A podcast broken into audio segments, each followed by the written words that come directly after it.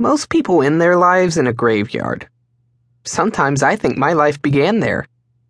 My first memory crouching behind a crooked headstone playing hide and go seek with my dad. My first best friend, Jeter, the groundskeeper at Oakland Cemetery, who used to let me ride along on his big mower for hours whenever he trimmed graves. My first vacation? To Smith's Burying Ground in Franklin County, Ohio, so my mother could study the inscriptions on the pioneers' tombstones. I could go on. This is the kind of life you get when you grow up next to graveyards and your mother happens to be a history professor who studies burial customs. When I was little, this didn't seem so weird.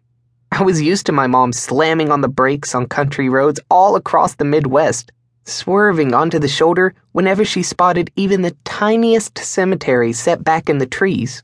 Once in a while, I would whine, Do we have to, Lottie? Lottie was Dad's nickname for my mother, and people tell me I used to copy my father whenever possible. But whining never worked with Lottie.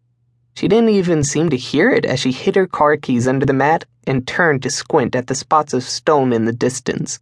So I'd tag along over guardrails and barbed wire fences, past cows and horses, through plowed farm fields and weeds and brambles. Lottie would bring her camera and notebook. I'd bring the ratty quilt from the back seat in case I got sleepy while she was wandering around taking notes. Some people might think this is disrespectful, Linc. I remember Lottie saying as she settled me in for one of those naps, spreading the quilt over a grave so that the headstone looked more like the headboard of a bed. But not me. You know, the word cemetery comes from a Greek term that means a large dormitory where lots of people are sleeping. She laughed as she bent down to kiss me on the cheek. I would wake up from my naps and stare at the writing on the gravestones above me, trying to sound out the words and figure out how old the people were when they died. Lottie swears I taught myself to read deciphering headstones. As I got older, I entertained myself during Lottie's cemetery trips by keeping a journal of my favorite epitaphs written on the stones. And in her office, my mother had books full of interesting inscriptions from ancient tombs in Europe or the headstones of well known authors and actors and leaders buried around the world. So I added some of those to my journal too.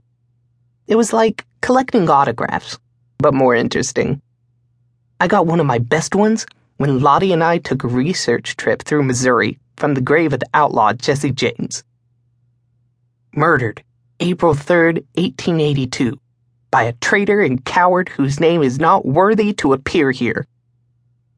But most of the epitaphs in my journal weren't from the graves of famous people.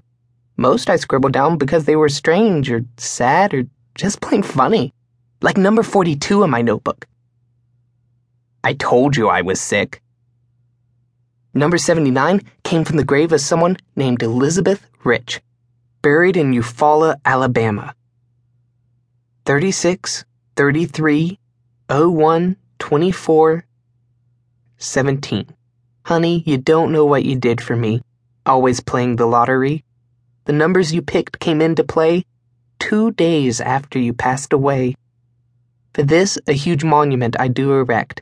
For now, I get a yearly check. How I wish you were alive, for now we are worth 8.5. I like the fact that epitaphs didn't have any rules, headstones could be etched with whatever crazy thing people needed to help them remember the one who died. A winning lottery number, a portrait of a favorite pet, the name of a Cub Scout troop, or lyrics to a song. That's why I've never been happy with what Lottie decided to do for Dad. Even though I was only seven when he died, I still remember exactly how I felt when she took me out to Oakland to see his grave for the first time. Chipped. For one thing, there wasn't even a headstone. Instead of leading me across the cemetery to one of the newer graves, scattered on the fringe like I expected, Lottie stopped at a long wall made of shiny black granite. I'd asked Jeter about the wall when we rode past it on the riding mower one day. A columbarium, he called it pronouncing the syllables as if they left a bad taste down his tongue.